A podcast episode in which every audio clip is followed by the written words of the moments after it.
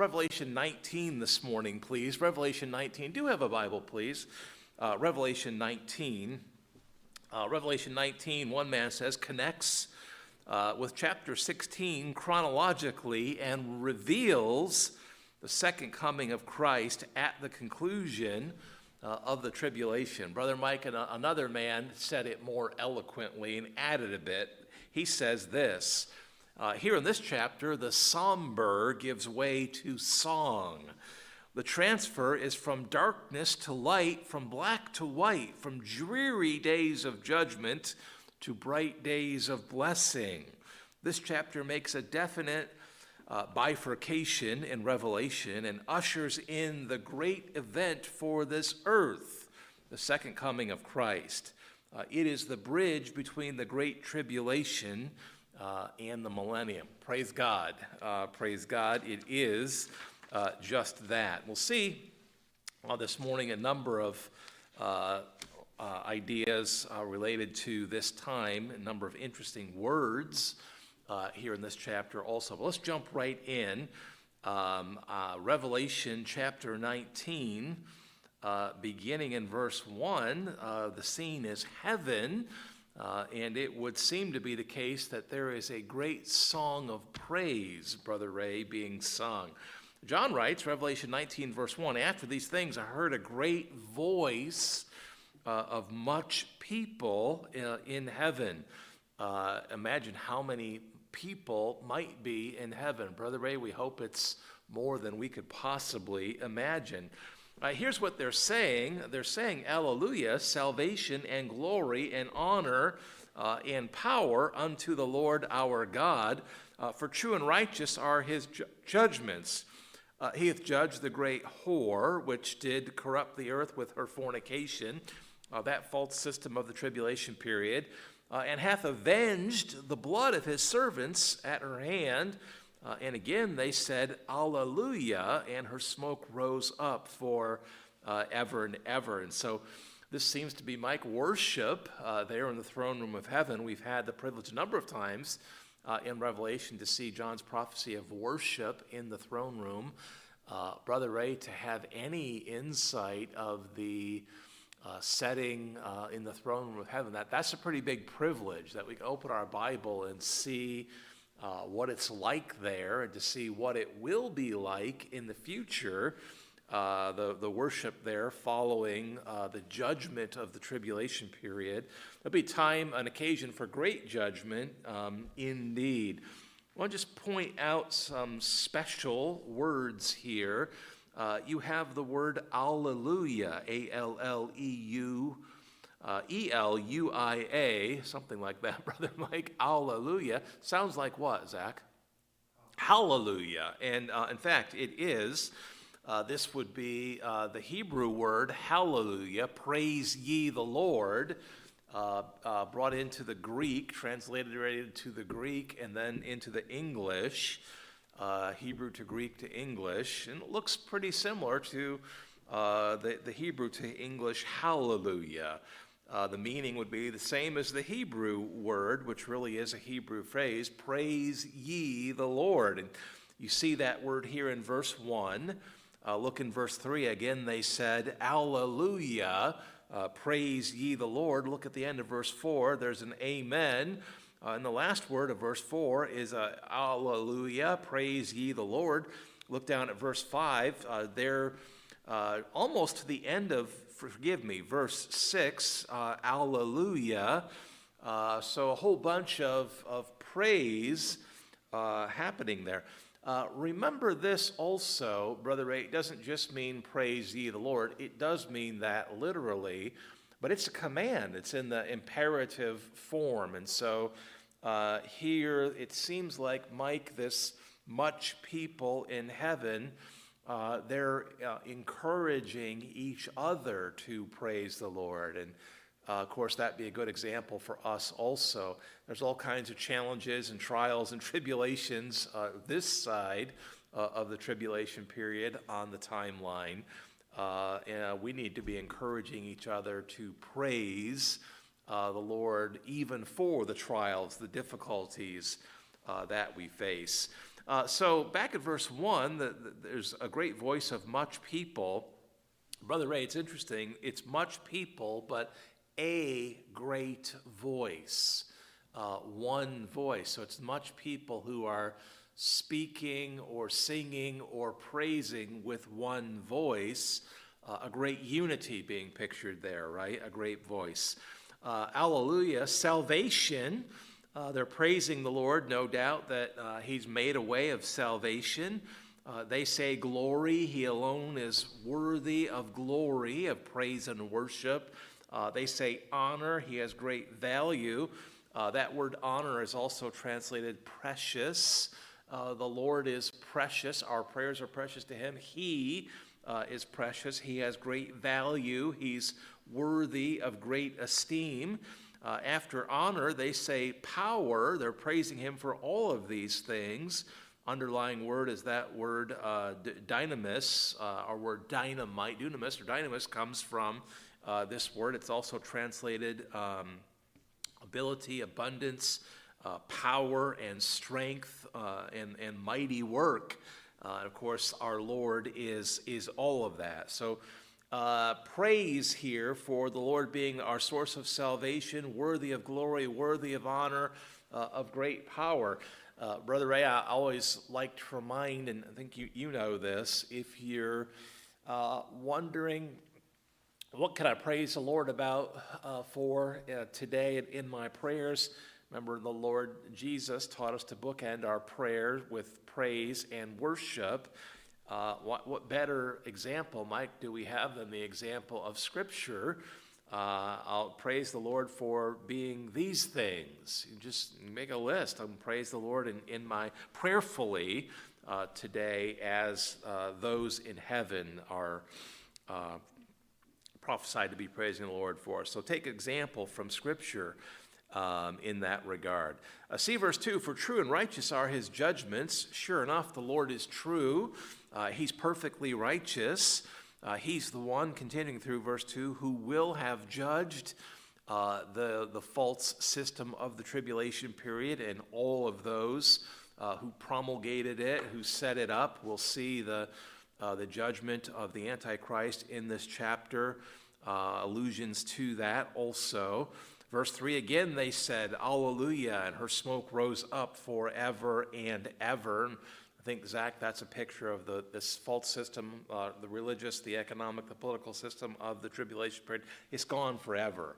Uh, it's destroyed. Its smoke uh, rises up. It's, it's, not, it's not coming back. Uh, in verse 4, you see uh, more worship, the four and twenty elders and four beasts. So, uh, 24 elders and the four beasts that we've seen alluded to earlier. The four and twenty elders and the four beasts fell down. Uh, that's a humble posture, right? They, they fall down before the Lord. Their humility is pictured in their posture. Uh, they worship God that sat on the throne, saying, Amen uh, surely or so be it or so let it be. Uh, it's also that same word is also translated verily, uh, truly, surely, so let it be, uh, saying amen, and they say alleluia, praise ye the Lord, uh, praising him perhaps for his truth and righteousness uh, in verse 2. Then verse 5, John hears a voice.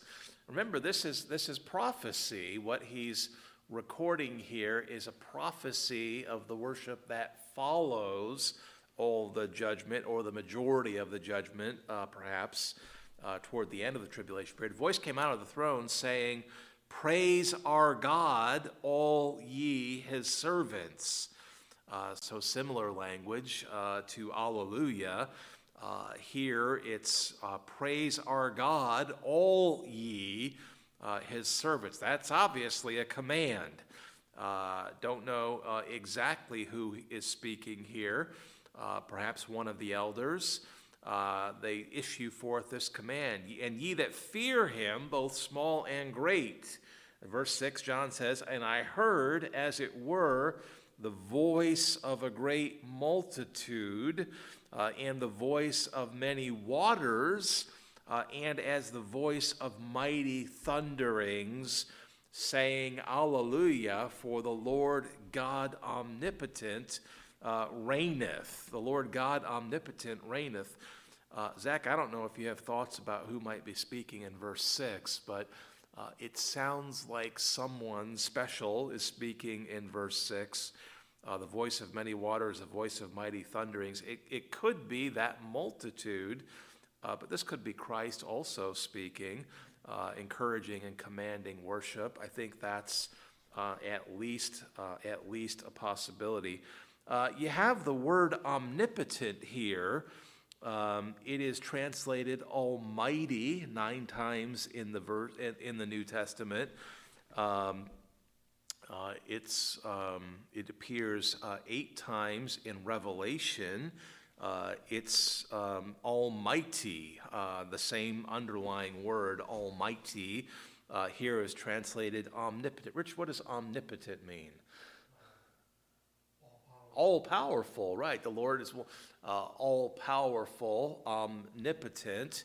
Uh, he's omnipresent, Brother Mike. He's everywhere. Zach, do you have another omni? Uh, he's all powerful. He's everywhere.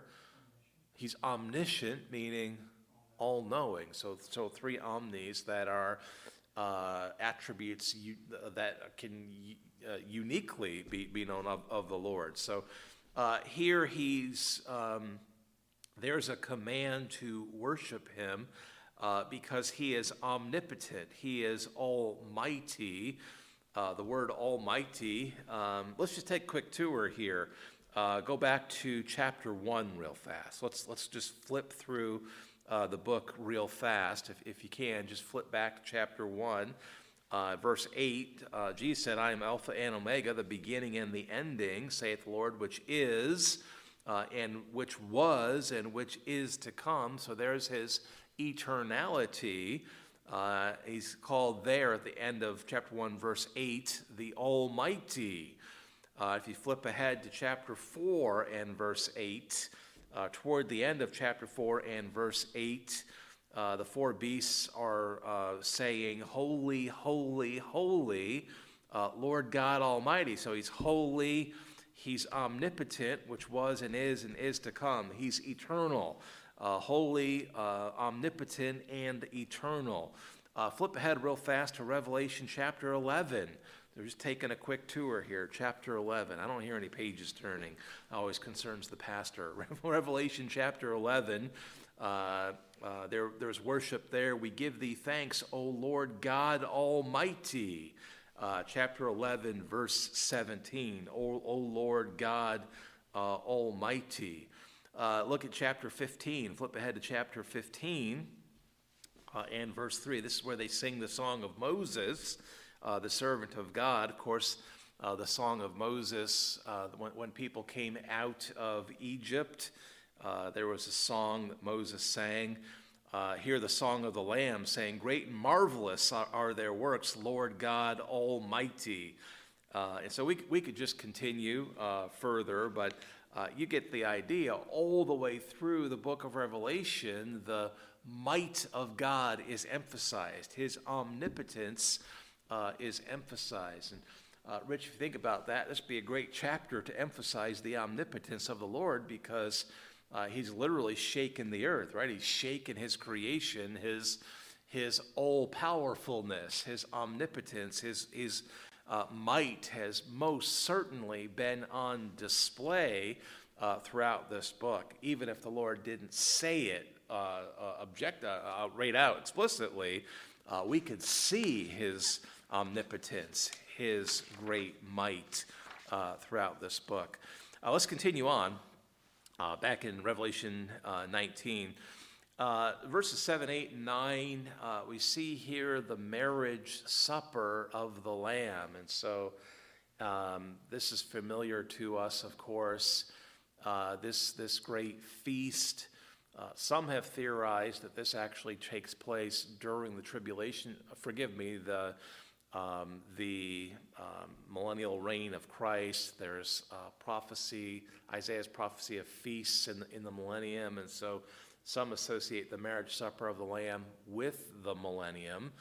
Uh, I don't think that's necessarily the case. think there is a chronology here. So uh, think that the marriage supper of the Lamb is an event that most likely, Lord will correct us if we need to be corrected, most likely occurs in heaven uh, prior to the millennium. And it's, it's this great uh, feast that uh, pictures the, the consummation uh, of our, our salvation uh, with Christ. Um, it, uh, the, the language, of course, is consistent with the idea, Brother Ray, of, of, of the church members being the bride of Christ, people who are saved, being pictured as the bride of Christ. They, they come together now for this uh, wonderful celebration of our relationship to the Lord in Christ. Uh, verse 7 Let us be glad and rejoice and give honor to him, for the marriage of the Lamb uh, is come, uh, and his wife, that's us, hath made herself ready. Uh, and to her was granted that she should be arrayed in fine linen, clean and white. That be a picture of our uh, purity in the eyes of God, our sins having been covered by the blood of Christ, uh, his righteousness paid onto or imputed to our account. Uh, we are presented to the Lord as a clean and white uh, bride, uh, for the fine linen is the righteousness of saints. Verse 9, and he saith unto me, the Lord saith to John, Write, uh, blessed are they which are called unto the marriage. Uh, happy, uh, there's that'd be a component of, of bless, the blessedness here, who are called unto the marriage supper of the Lamb. And he saith unto me, uh, these are the true sayings of God. Um, look back um, in verse 8. Let us be glad and rejoice uh, and give honor to him, for the marriage supper of the Lamb is come, and his wife, uh, save people, hath made herself ready.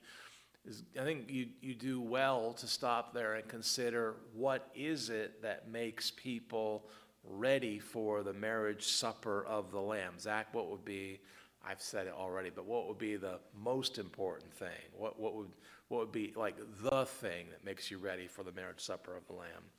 Salvation, sure. Uh, sure, sal- salvation. I want to I wanna encourage you just make a quick list here. Here's a, a, a list of related ideas that, that it's not my list. Another, another man offers this. He said, sure, uh, salvation be the first thing. So, uh, what would, uh, John says, this is his wife which hath made herself ready. Uh, receiving Christ be the first and most important thing that would make one ready uh, for the marriage supper of the Lamb. Uh, this man suggests that living a pure life also, also makes us ready for the marriage supper of the Lamb. Uh, we're pictured here as clean and white and righteous. And Mike, we are that in God's eyes. That's the positional sanctification that, that we see, that idea that we have been made righteous uh, positionally in God's eyes because of the blood of Christ, but uh, also living a life that is practically righteous um, certainly uh, would be good preparation for uh, this time. Uh, one man says also, so living a pure life, number two. Number three, keeping uh, our affection uh, on Him. Number three, by keeping our affection uh, focused upon Christ. As a, a young lady who's betrothed or engaged to be married to a young man, she does well to keep her eyes uh, her affection focused upon him. James 4 4 says, uh, Ye adulterers and adulteresses, uh, know ye not that friendship of the world is enmity with God? Whoso Whosoever will be a friend of the world is the enemy of God. So, uh, Lord, help us keep our eyes off of the world. Help us not to fall in love with the world. Help us uh, that our affections not be set on the world, but, but upon you, uh, desiring you. And then lastly, uh, it's been suggested that we be uh, we are prepared for the marriage supper of the Lamb uh, when we live a life that demonstrates love to Him by, by living uh, in a manner that demonstrates love to the Lord. Sure, uh, as a young couple is preparing for marriage, Uh, they desire to live purely. They desire to keep their affections upon one another, and they desire to demonstrate love uh, to one another. Um, how does the Lord desire that we demonstrate love to Him, Zach? By obedience, right. The verse be John 14, 15. Get that into your notes if you would. John 14, 15. Jesus said, If ye love me, keep my commandments. Right, so that's his love language, right? Uh, if you love the Lord, if you say, Lord, I love you, uh, you need to be able to say, Lord, it's my desire, and although it's not perfect obedience, I'm, uh, I'm choosing obedience, and I, there, there's a, a growing obedience in my life. That's what it would mean uh, to say that you love the Lord. You've chosen to obey His word, and you're looking to Him for strength uh, to do that. So, yeah, a short list of things, uh, salvation being the thing, uh, but several ideas that we could add to that that would help us to be prepared for. Uh, the marriage supper of the Lamb, this time when we come into the presence uh, of the Lord as His bride. You think back to um, all of the uh, imagery back in the Song of Solomon. I think uh, throughout that um, book, we, we said, hey, that, that could be viewed as a man and literal man and woman uh, and the love that God has called a husband and wife to demonstrate to one another. But it also uh, seems to be a picture uh, of the relationship that we enter into uh, with the Lord through uh, a humble, repentant faith in Christ. And you remember all, all of the desire and the focus uh, for one another that we saw there. The bride picturing us, the bridegroom picturing Christ, uh, his affection fixed squarely upon his bride, her call to, to have the same settled attention settled upon him. And so, Lord, help us. Uh, Lord, help us. Remember that you have pictured our relationship with you this way. Uh, you've called us to uh, a love that is a, an, a love in action, uh, and you've called us to um, uh, a love that is pure uh, and undefiled, one that is focused upon you. Let's continue on. verse 10. So you remember the setting here. John sees uh, people. He sees beasts, uh, angels, uh, evidently. Uh, and, and you recall in, in verse 10, John seemed to be um, inclined to fall at the feet of, of the angel, the beasts or the angels. John said, I fell at his feet to worship him. Uh, just one second. I want to go back and just make a quick. Um, yeah. Um, Okay, I fell at his feet to worship him. He said to me, See thou do it not. I am thy fellow servant uh, and of thy brethren that have the testimony of Jesus. Uh, so it seems to be the case that the angels in, heaven take care uh, that they would not receive worship. And so, Mike, that's, that's a good observation. The elect angels, those that have not rebelled against the Lord, uh, refuse to be worshiped. We know the Antichrist, uh, who is not an angel, we don't think, seems to be a man who's empowered by Satan, a fallen angel. He desired to be worshiped, uh, but the, uh, the elect angels, those who remain faithful to the Lord, uh, reject worship. They're the Lord's messengers uh, and ministers, and, and they always point back to the Lord when it comes to uh, worship. See thou do it not. I am thy fellow servant. Uh, middle of verse 11 worship God, for the testimony of Jesus is the spirit uh, of prophecy. The testimony of Jesus is the spirit of prophecy. Uh, one man says this teaches us that Jesus Christ is the heart and theme of the Bible in general and of Bible prophecy uh, in particular. And Of course, we know that Christ came in uh, fulfillment of both the law and the prophecy. We'll revisit that idea uh, in, in the next hour. Uh, and so, wonderful scene here of, of heaven. Uh, the rapture's occurred, the bulk of the tribulation is over. The Lord's people come into his presence at the marriage supper, uh, the wonderful, uh, wonderful union of, of God's people uh, with the Lord uh, in his presence. Uh, and then, beginning uh, in verse 11 and really all the way down through verse 21, uh, seems to be language that describes that great battle at Armageddon. Uh, Armageddon, the word only appears um, in chapter 16, uh, verse 16. If you want to just take a peek there, maybe just make a note. Uh, the word the, is a reference to the place. Uh, it's a Greek transliteration of a Hebrew word that literally means mountain of Megiddo. Mountain of Megiddo, so Mount Megiddo. Um, this would be um, uh, a literal uh, geographic feature uh, there. Uh, southwest of the Sea of Galilee, there's this great plain of Megiddo. Uh, Mike, there's been, we've talked about this many times, but uh, it's been described as one of the most perfect battlefields, perhaps the most perfect battlefield um, anywhere in the world. There have been great battles in history upon this plain of Megiddo, to which the word Armageddon literally uh, refers.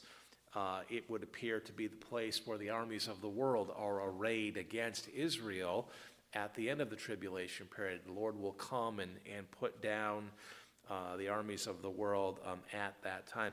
I'll just say again this morning, I know I've, we've had occasion to, to, say this several times recently. Unfortunately, um, the, all of the anti Semitism that we're seeing in the world today, uh, even the presidents, presidents of some of the top colleges in the United States, one just had to resign yesterday uh, because of her speech that was pretty object, objectively anti Semitic.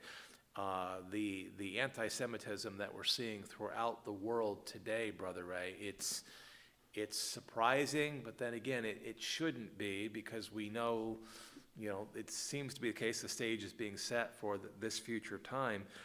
Um, it's it's not too hard to see how we get from where we are culturally today to all of the armies of the world being arrayed against Israel. We know there's a great hatred of Israel and Jewish people that's spilled out into the streets and even out of the mouths of Ivy League college presidents. Uh, it's, it, it, it is shocking. Um, and so, right, we, we will not be surprised uh, to see the, the world arrayed against Israel uh, at the end of the tribulation period uh, at this place. Have a note um, in, in my notes, just very interesting, at the plain of Megiddo, uh, this is the place where, in September of 1918, uh, there was a battle between Turkish and British forces, uh, which resulted in British control of the area, uh, which paved the way for the modern state of Israel to come into existence. And so it's just very interesting. There was a battle there uh, World War I, which did uh, really, literally pave the way for Israel to become a nation again, uh, not until 1948, but uh, very clearly. Uh, the Lord used that battle at that place to kind of put the process in motion that allowed Israel to become a nation again uh, 30 years later in 1948 the world will come against that same nation in that same place one more time. Uh, John says, verse 11, I saw heaven open, and behold, a white horse, and he that sat upon him uh, was called faithful and true. This is the Lord Jesus, of course. And in righteousness he doth judge and make war, uh, certainly. This is the Lord Jesus Christ. Verse 12, his eyes were as a flame of fire, and on his head were many crowns.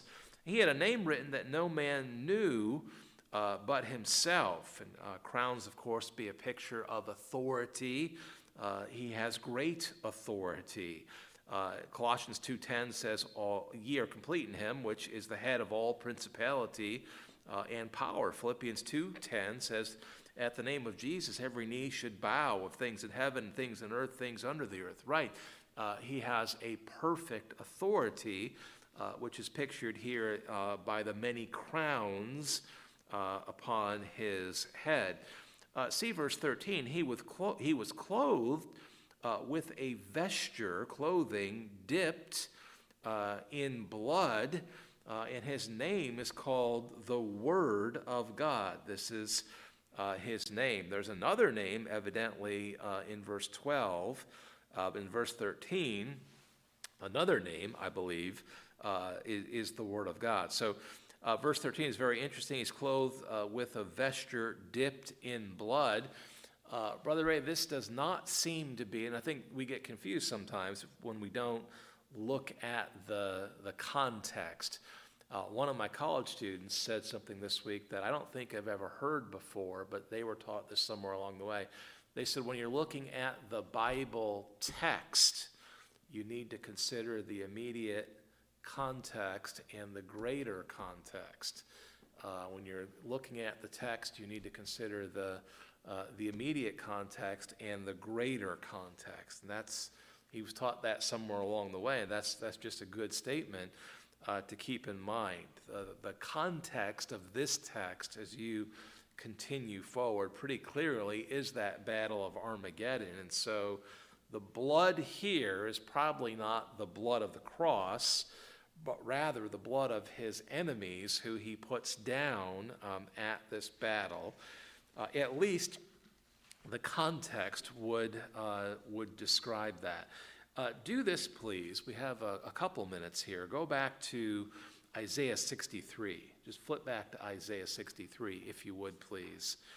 Um, Isaiah 63 um, paints a picture of a great warrior uh, returning from a battle covered in the blood uh, of his foes. Now, it seems like Christ is pictured as coming onto the scene covered in the blood of his foes. That's maybe a little different, but um, this picture in Isaiah 63 uh, contains an awful lot of language that bears similarity to our passage in Revelation.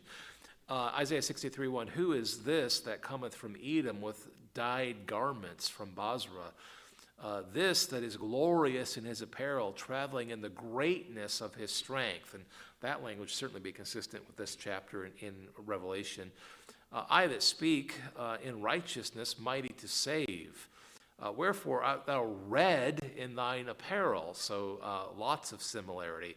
Look at verse 3 uh, I have trodden the winepress alone, uh, and of the people there was none with me, for I will tread them in mine anger. Certainly could be a picture of Christ coming against the armies of the world uh, who he treads in his anger. Uh, they're pictured here as a wine press, and the grapes being squeezed, being tread out in, in a wine press. He'll trample them in his fury, and their blood shall be sprinkled upon my garments. Uh, and I will stain all my raiment, for the day of vengeance is in mine heart, and the year of, of my redeemed is come. And so, uh, yeah, Isaiah 63 and verse 1 uh, seems to look ahead to this same uh, still future time. Uh, by the way, you just make a note uh, Revelation 14, uh, chapter 14, and verse 19. So you have Revelation 19, but also Revelation 14 and verse 19 use a similar imagery where the angel thrust his sickle into the earth, gathered the vine of the earth, cast it into the great winepress uh, of the wrath of God. And the winepress was trodden without the city, and blood came out uh, of the winepress. And so you have this imagery of the uh, foes, the enemies of the Lord, pictured as uh, grapes that are uh, harvested unto judgment. They're tread upon. Uh, their juice being pictured as blood that covers uh, the one who executes judgment against them. Brother Ray, that's uh, that's pretty gruesome scene in, in, in many ways. It, it, pictures a scene that's quite gory um, and bloody, uh, but it's a, it's a scene, it's a picture of a scene that uh, also pictures ultimately a perfect victory of Christ, the one who shed his blood for those who would choose him uh, is now the one who comes and executes judge, a bloody judgment uh, against those who refuse him. And so there's, uh, there's, there's really two choices. You can, Mike, accept the one who shed his blood for you, or you can uh, meet judgment and have your own blood shed by him. And that's, this is really the, the choice that is presented in Scripture. And of course, uh, accepting Christ who shed his blood for us is far better choice uh, indeed. Verse 14 and 15 pictures the heavenly armies that follow, and I believe this is an allusion to us. Verse 14 The armies which were in heaven follow him upon white horses, clothed in fine linen, white and clean.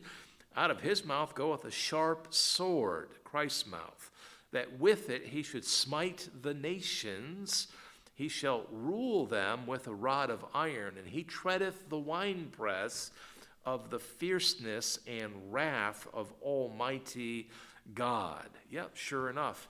Uh, you make another note, Joel uses, the prophet Joel uses some similar language. We won't turn there, uh, but make a note in Joel 3 and verse 13. Joel, of course, is a prophet. He says, Put in the sickle, for the harvest is ripe. Come get you down.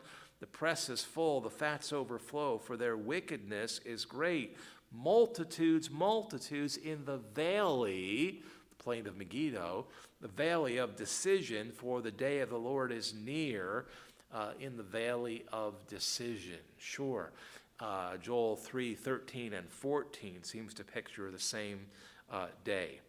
Uh, back in Revelation 19, our passage and verse 16, He, Christ, has on his vesture on his thigh a name written King of Kings and, and Lord of Lords. Uh, I'm just going to keep reading here down through the end. Verse 17 I saw an angel, John writes, standing in the sun. He cried with a loud voice, saying to all the fowls that fly in the midst of heaven, Come, gather yourselves together unto the supper of the great God. So, this is not the marriage supper of the Lamb in heaven uh, this is a supper for vultures who will feast upon the bodies of, of those who have come against the Lord. Verse 18 that ye may eat the flesh of kings, the flesh of captains, the flesh of mighty men, the flesh of horses, of them that sit on them, the flesh of all men, both free and bond, both small and great. So there's this great contrast also. There's the blood of Christ shed upon the cross versus the blood of his enemies that he uh, he brings forth uh, in, in judgment. He executes in judgment. There's the marriage supper in heaven for those that have come to him through his blood. Uh, there, or there's the other choice or decision, in Joel's language, uh, to be the feast of vultures, of, of birds, uh, after the Lord executes judgment against you for refusing him and opposing him. There's great choices, great contrasts uh, in view here. Uh, verse 19 and 20 the beast and, and, the false prophet, the Antichrist, and the false prophet are cast into the lake of fire. Uh, I saw, verse 19, the beast and the kings of the earth and their armies gathered together to make war against him that sat on the horse and against his army. And the beast uh, was taken. Again, I believe this is the Antichrist. Uh, and with him the false prophet that wrought miracles before him uh, with which he deceived them that hath received the mark of the beast, and them that worshipped his image. These both were cast alive into a lake of fire burning with brimstone. And so uh, there's great judgment here for uh, the Antichrist, the false prophet, uh, together with all of those who allied themselves with them uh, during the tribulation period uh, verse 21 and the remnant, the, the remaining members of this wicked army, the remnant were slain with the sword of him that sat upon the horse, uh, with uh, which sword proceedeth out of his mouth, uh, and all the fowls were filled with their flesh. That's a pretty gruesome scene, but it is uh, a wonderful picture of a very literal scene, future scene, Brother Ray, where the Lord will have a perfect victory over his enemies uh, at that time. Those that rejected his blood uh, and chose to have their own blood shed. uh, those that were not able to participate in the marriage supper of the Lamb in heaven because of that, but became, but who instead became uh, a supper for vultures, uh, having suffered the wrath of Christ and a perfect vict- his perfect victory uh, against them. Aren't you glad this morning that you've made the right choice? You've made the right decision, Joel's language. And uh, it's the marriage supper of the Lamb that we have to look forward to uh, because of Christ and His blood. It's not our blood that will be shed. Uh, we've placed our faith in Him and the blood that He shed. Our certain hope is the marriage supper of the Lamb rather than having our blood shed and becoming a supper for vultures. Brother Ray, we've made the right choice. Amen. We'll stop there. Thank you, Lord, uh, for uh, revealing all of this. Father, we're, we're so grateful to know uh, the truth and to know um, all of the, at least all, all of the uh, benefits of our salvation that you've chose to reveal to us. Uh, Lord, we um, certainly are not worthy of our salvation, but boy, I'm grateful this morning uh, and grateful this morning to know that we come with Christ. Um, we come on his side uh, at the Battle of Armageddon, uh, not to be judged, uh, not to be become the supper of birds, vultures, and the like, but rather uh, we come with him, allied with him, on his side uh, having experienced the wonderful marriage supper of the Lamb. Lord, thank you so much this morning uh, for the truths uh, that we've seen here. Father, thank you for the reminder this morning of our constant command to praise ye the Lord, all of us, uh, to be in that business. And, and Lord, to uh, be reminded this morning of the praiseworthiness of our Savior uh, the one who's made our salvation possible, the one who is worthy of glory and honor, the one who is all powerful, uh, omnipotent. Uh, Lord, thank you so much this morning. And I pray, Father, that uh, in the balance of our day today, you give us hearts to be obedient to that command. Be in the business of praising the Lord Jesus Christ. Father, thank you for each one who's here this morning. Pray you bless them now I pray this all in Jesus' name. Amen. All right, thanks for being here this morning. We'll be back here shortly.